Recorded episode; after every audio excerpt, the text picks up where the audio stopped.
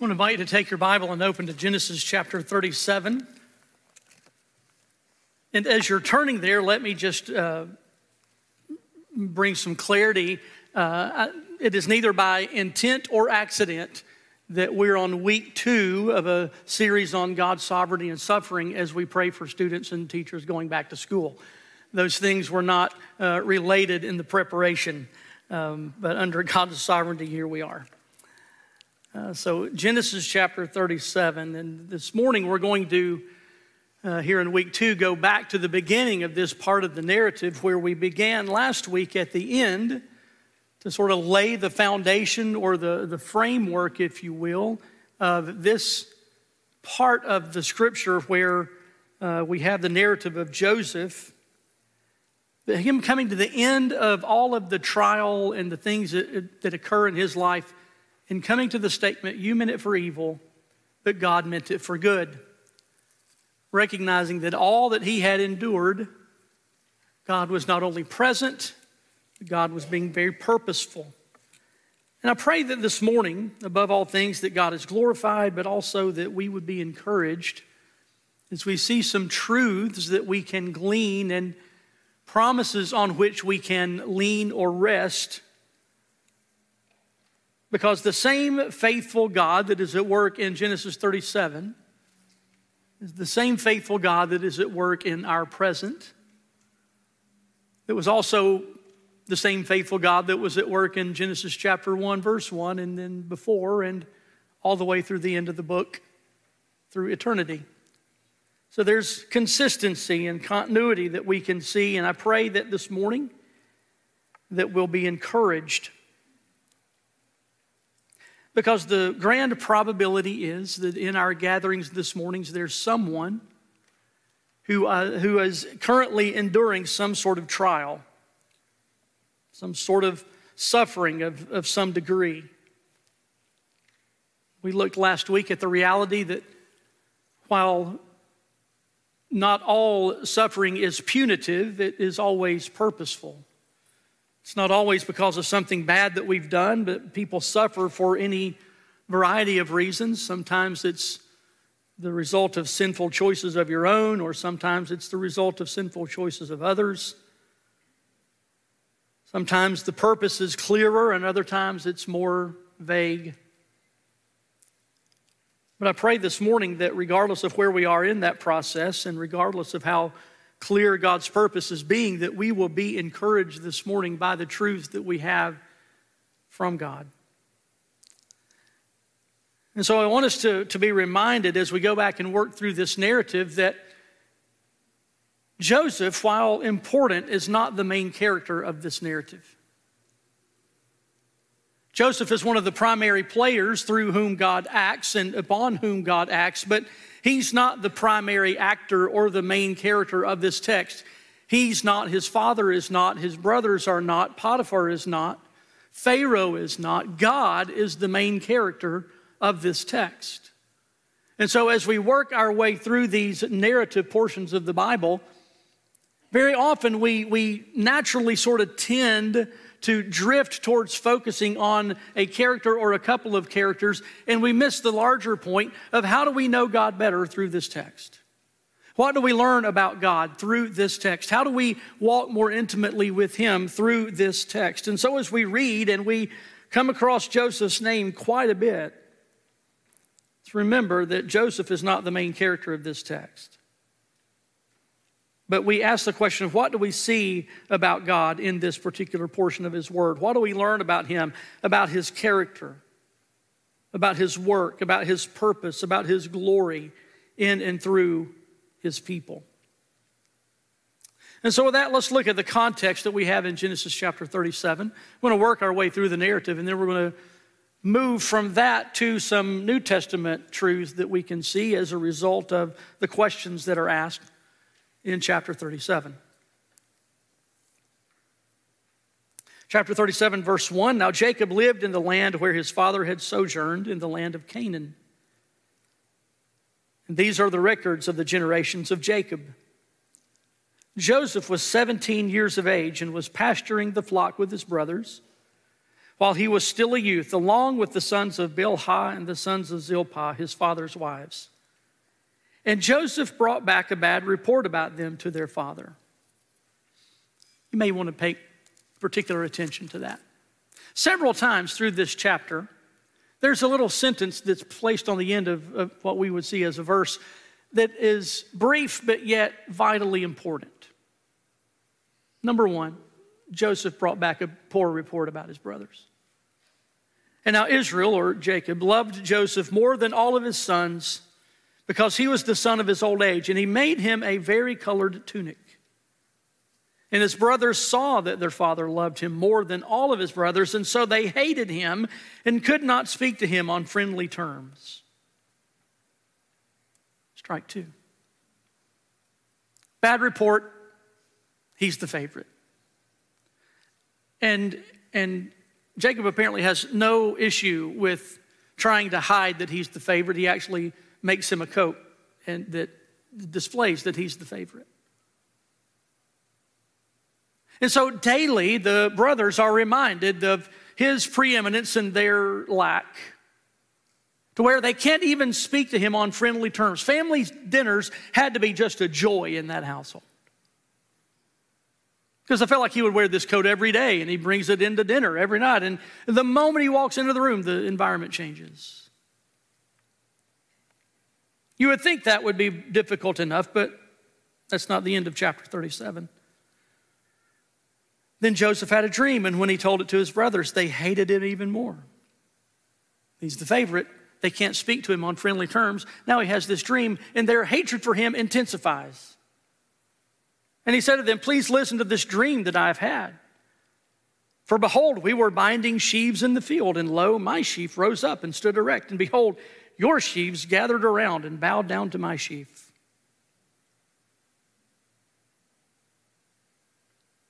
strike whatever we're on, whatever number we're on, three.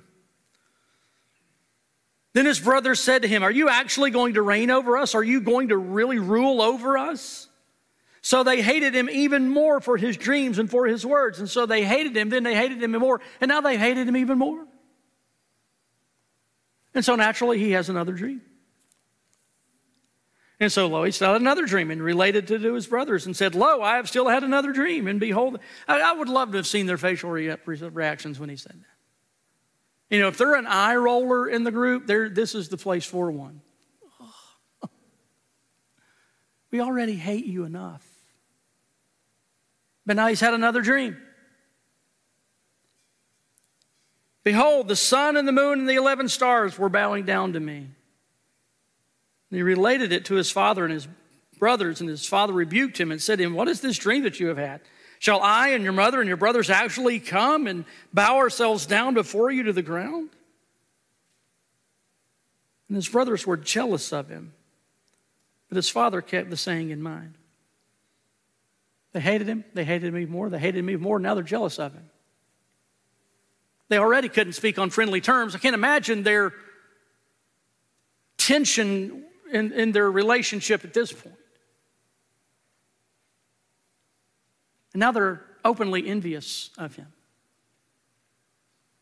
Now, just for context, we, we walk through this part of the text because for some this may be very familiar, and for others this may be the first time you've ever heard this.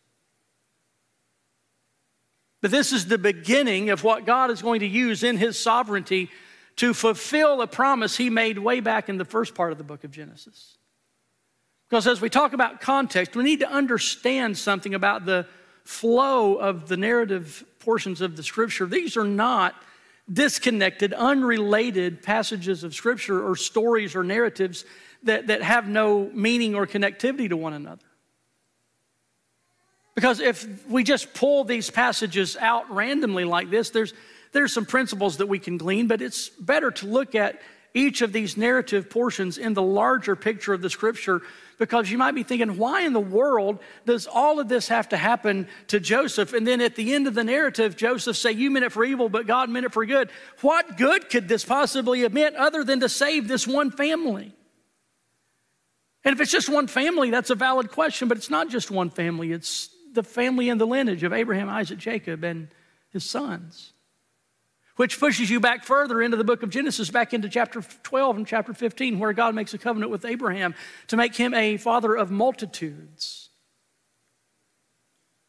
and gives them promise of, of land that will be inherited to them. And, and there's the, the Abrahamic promise that comes and the covenant that comes.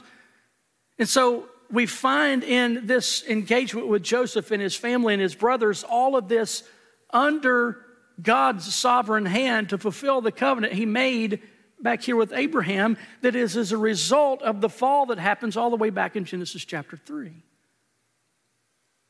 Because sin entered the world. And from that moment on, God began a process, a, a work of reconciling all things to himself by calling out a people that through this people, all the nations of the earth will be blessed. And we know ultimately that is filled through Jesus the Messiah.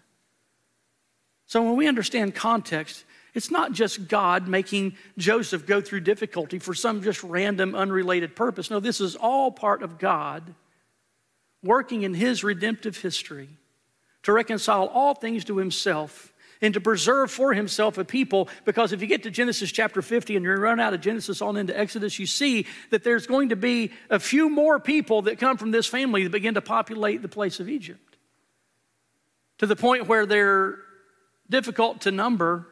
And then there's a king that arises that doesn't know Joseph. All of this within the context of God's faithfulness to keep the covenant that he made to Abraham, that through Abraham all the nations of the earth would be blessed.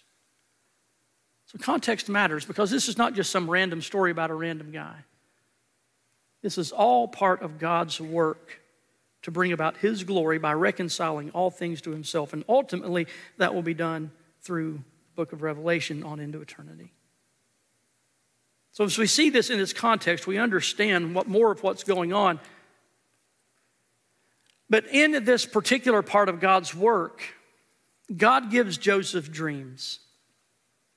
God gives Joseph dreams of uh, pictures of what's going to come, what's going to come in and through his life.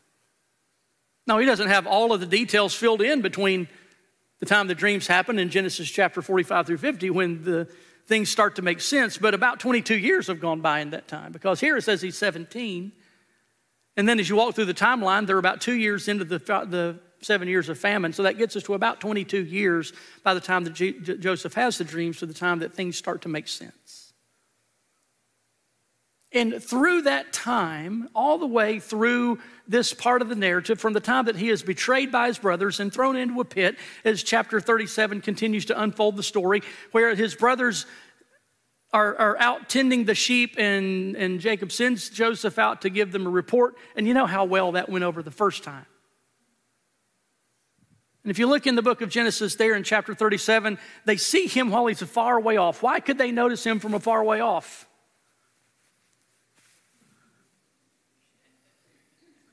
Even if they didn't know him, they know how he dressed. And they say, Here comes that dreamer. I've got an idea. Let's kill him. Enough of this guy. Let's see how his dreams work out now. And then the voice of reason comes. Reuben says, let's not, let's not kill him, let's just throw him in the pit. I like the pit idea, let's just not kill him. Now you might think, oh, Reuben's a good guy. Reuben's not a good guy. Okay, if you go back a few chapters before this, Reuben defends his father by taking one of his concubines. And in verse 30, Reuben's going to play his hand because when he realizes that his other brothers have taken him out of the pit and sold him, he comes and finds him and he's grieved and he says, What, is, what am I supposed to do now? If he was really concerned about his brother, he wouldn't have been thinking about himself. So the brothers have the idea let's, let's throw him in the pit. And then while Reuben's off, they see the band of, of traders coming and they sell Joseph into their hands. And at the very end of that part of the narrative, it says, And they took him to Egypt. Another little phrase on the end of a verse that is a hinge on which this narrative goes. They take him to Egypt. You get to the end of the chapter, and it says that the traders sold him into Potiphar's house. So, in one chapter, we go from the favored son who's been given dreams sold, betrayed by his brother, separated from his family, sold into slavery in a place that's not his home. And in all of that, God is still faithful. You may say, Brian, that seems very counterintuitive. But as the narrative continues, you get to chapter 39. Chapter 39 is bookended with expressions of God's faithfulness. Chapter 39, he's serving in Potiphar's house, and it says, And the Lord was with Joseph, and he gave him favor. And Potiphar's house is favored and, and grows and is blessed because of Joseph's presence. And it's going really well until it doesn't. And when it doesn't go well, it really doesn't go well. And he's falsely accused and thrown into prison. And at the end of chapter 39, while he's in prison, it says, And the Lord was with Joseph. He begins taking on responsibilities there in prison. So we're bookended in the midst of his suffering with God was with him. God was with him. So, what we know in the expressions of God's faithfulness through this text up to this point is that God gave Joseph dreams and he is with him.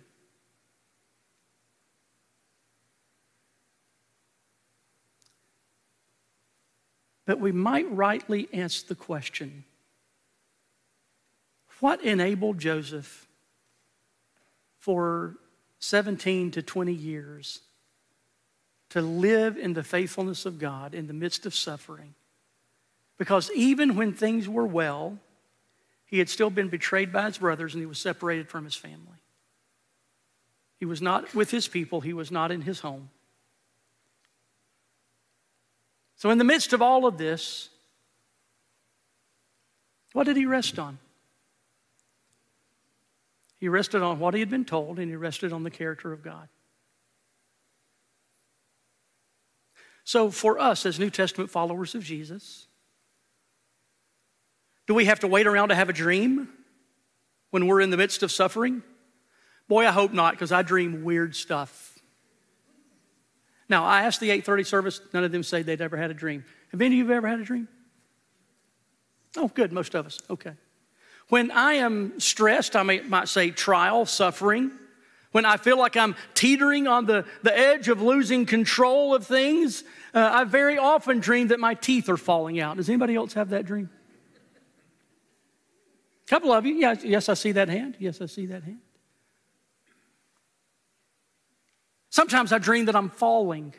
Not like out of a plane, I just dream that I like trip. And, and I, I tend to, to jerk or flinch and hope that I don't whack Amy. We have something more sure than hoping we have a dream.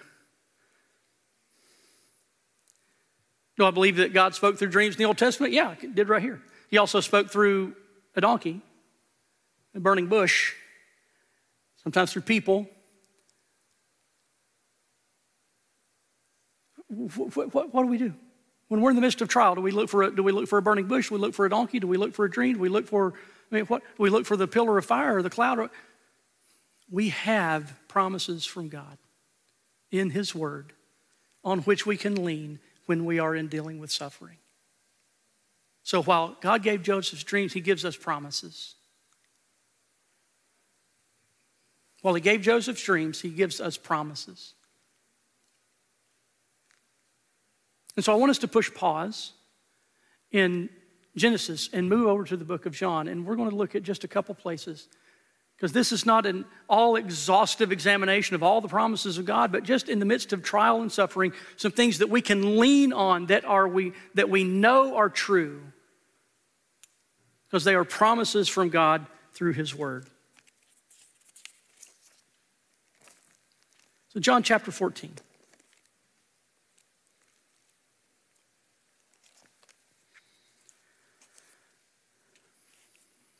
Jesus is speaking to his disciples in this context because they're about to engage in some pretty stressful, trying times of suffering.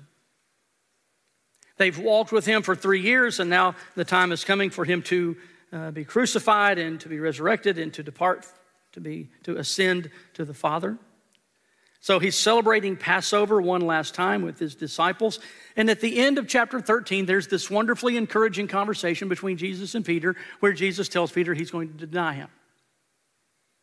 Not once or twice, but three times. So he's gathered with his disciples. He's having this part of the conversation.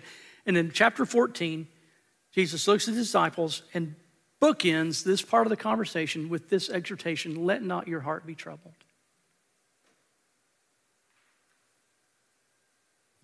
Let not your heart be troubled.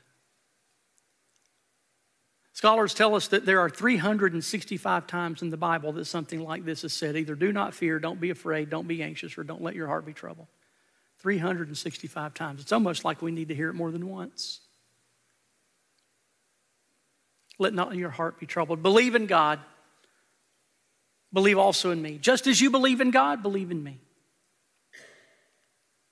For in my house are many dwelling places. If it weren't so, I would have told you. Now I go to prepare a place for you.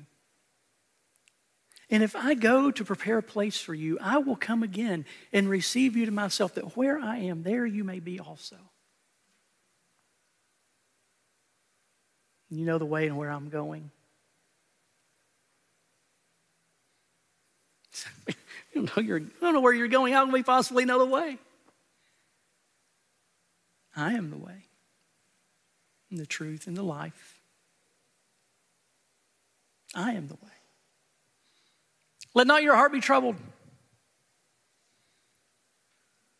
Now, I realize that we're talking about the promise of his presence in the midst of Jesus preparing them that he's going away. That that might seem a bit ironic. But he said, Let not your heart be troubled. Because I'm going to prepare a place for you, and if I go to prepare a place for you, I will come again and receive you to myself, that where I am, there you may be also. And we know that just at the beginning of Acts, the book of Acts, in Acts chapter 1, Jesus is going to ascend to the Father. But there's this promise of his presence that comes in the indwelling of the Holy Spirit. Because Jesus continues in chapter 14 to talk about the helper who will come. Now, I realize it's sort of rude to interrupt Jesus in the middle of a thought, but we're going to, just we're going to move on down into the middle of chapter 14. So he promises his presence in that he is going to prepare a place so that where we can be, he can, or we can be also because he's going to receive us unto himself. But in the meantime, he's still with us. Even though he's not physically with us, he's with us through the indwelling and the abiding of the Holy Spirit.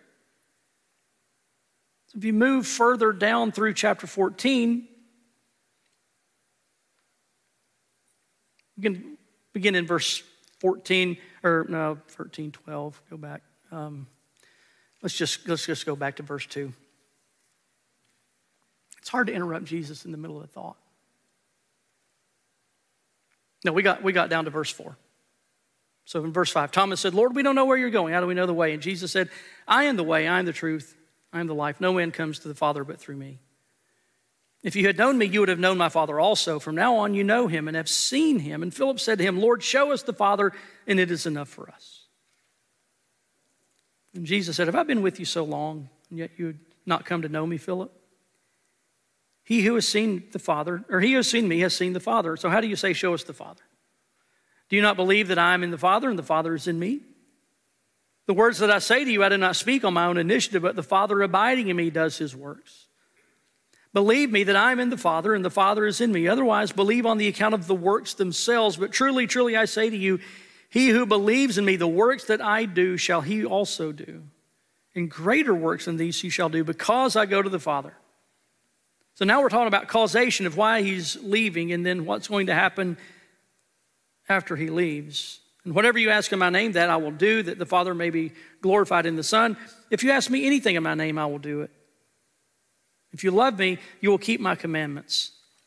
And I will ask the Father, and he will give you another helper, that he may be with you forever. And that is the Spirit of truth, whom the world cannot receive because it does not behold him or know him, but you know him because he abides you. And the last phrase there, and will be in you. So, in the promise and the fulfillment of the coming of the Holy Spirit, because we can move ahead and look in Acts chapter 2 when the Holy Spirit falls and rests and indwells believers, The indwelling of the Holy Spirit is, is like God's promissory stamp on us to fulfill everything that He said for those who believe. He's not merely with us, He is in us. And so when we encounter trial and suffering, very often we respond emotively to things that are responding based on feeling, not on truth. Case in point, often when we're encountering trial, we say, I, I feel so alone. I, I'm, I'm completely alone in this. Well, if we're a follower of Jesus, we're not. We're indwelled by the Holy Spirit. Now, before you think I'm being overly critical, I'm not. Because we have emotions, we have feelings, and we may feel particular ways, but very often feelings will try to scream louder than truth. And so when we have these feelings of, of, uh, of isolation, of loneliness, of being alone, of nobody's ever suffered like this before, nobody knows how I feel, nobody knows these things, we've got to pump the brakes on that and let Scripture speak to that. Because this is what Paul writes in Philippians chapter 4. So keep your place there in John 14. We're going to come back to that, but look in Philippians chapter 4 for just a moment.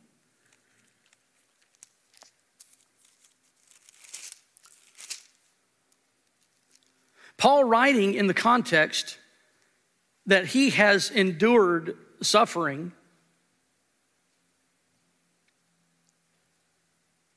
He's going say that in the middle part of chapter 4, but before these writes that, he gives this encouragement in verse 6 be anxious for nothing.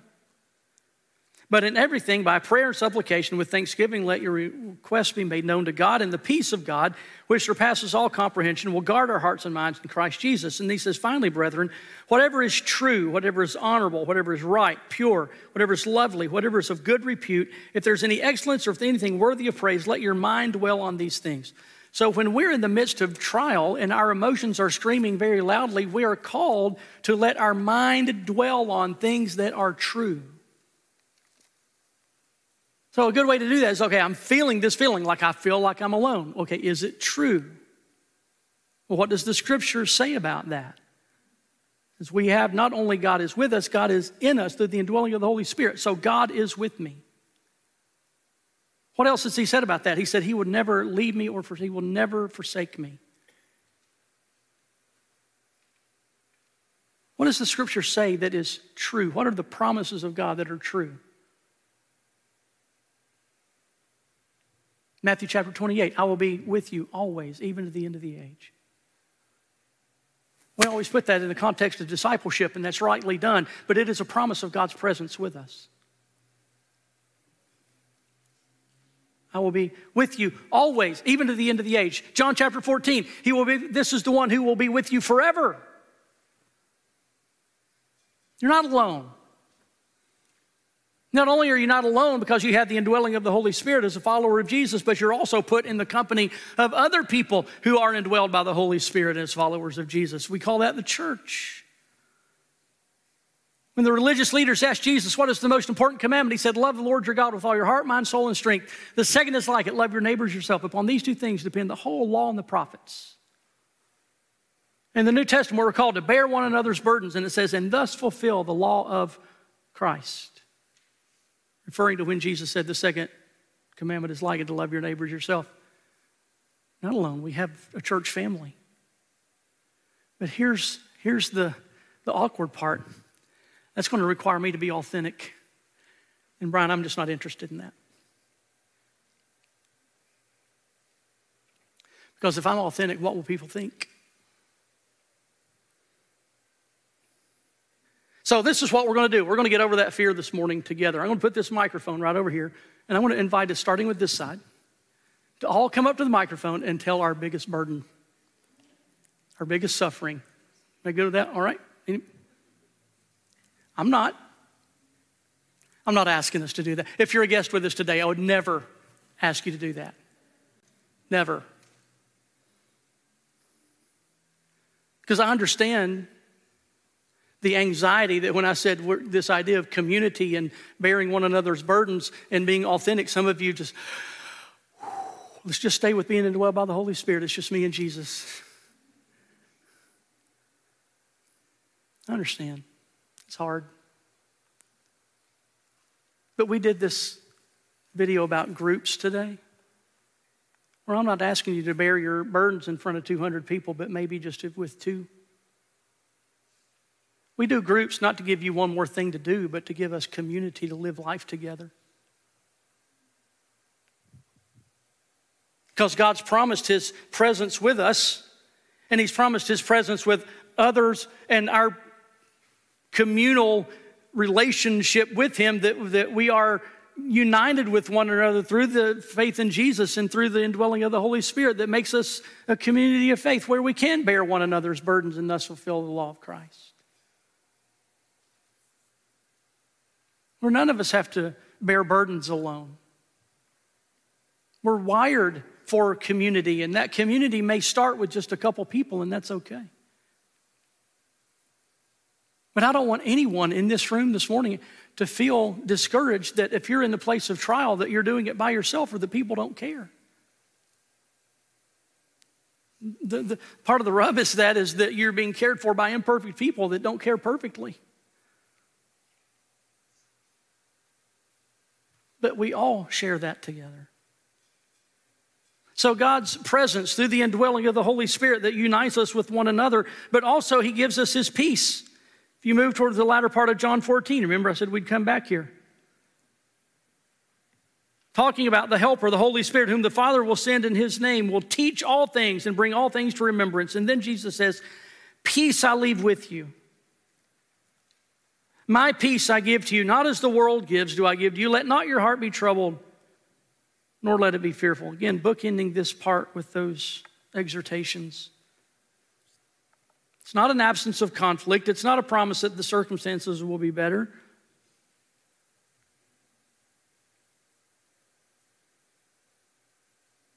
But peace in the midst of trial and circumstance. Shalom. Eirene is the Greek word for the Hebrew word.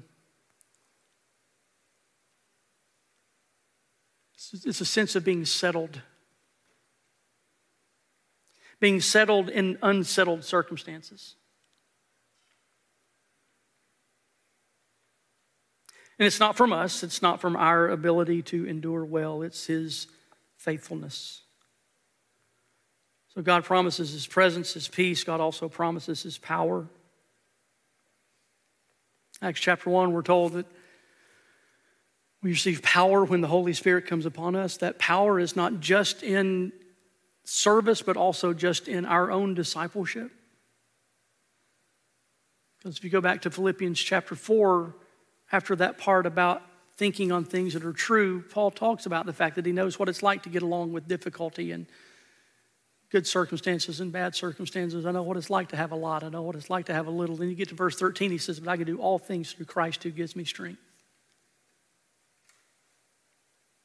It's the power of the indwelling of the Holy Spirit. Very often, in the midst of our trial or suffering, our, our heart and our feelings may cry out, I can't do this anymore.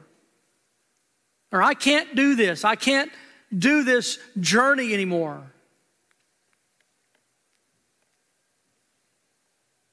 And that may be very realistically how you feel. But I want that feeling, that emotion to rest under the truth of the scripture that says you're not alone. But as a follower of Jesus, you're indwelled by the Holy Spirit, you're connected to a body of believers. And I can do all things through Christ who gives me strength. Because I've heard testimony after testimony after testimony of people who, on the backside of suffering, say, I don't have any idea in the world except Jesus how we got through that. I'm like, then you have exactly the idea how you got through that. The indwelling of the Holy Spirit.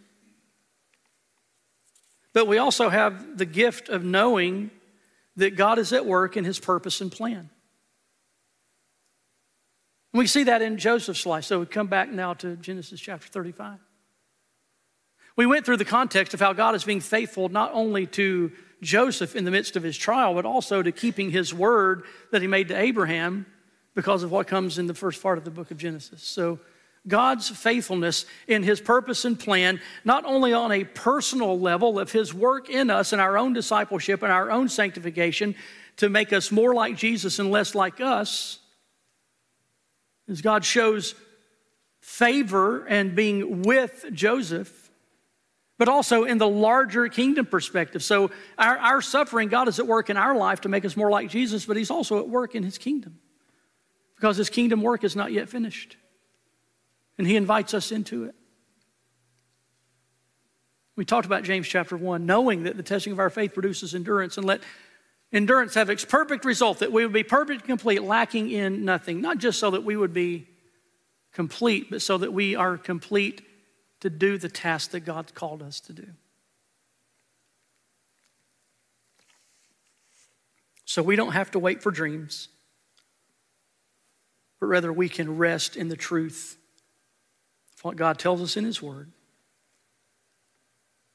That we can endure trial well, knowing that He is with us, that He is in us, that He's given us the indwelling of His Holy Spirit, but He's also given us the fellowship of His people.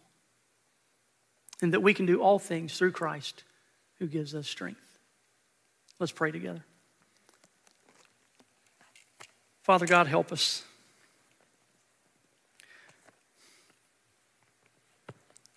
Life is difficult, and suffering is hard and unpleasant, but it comes to us all.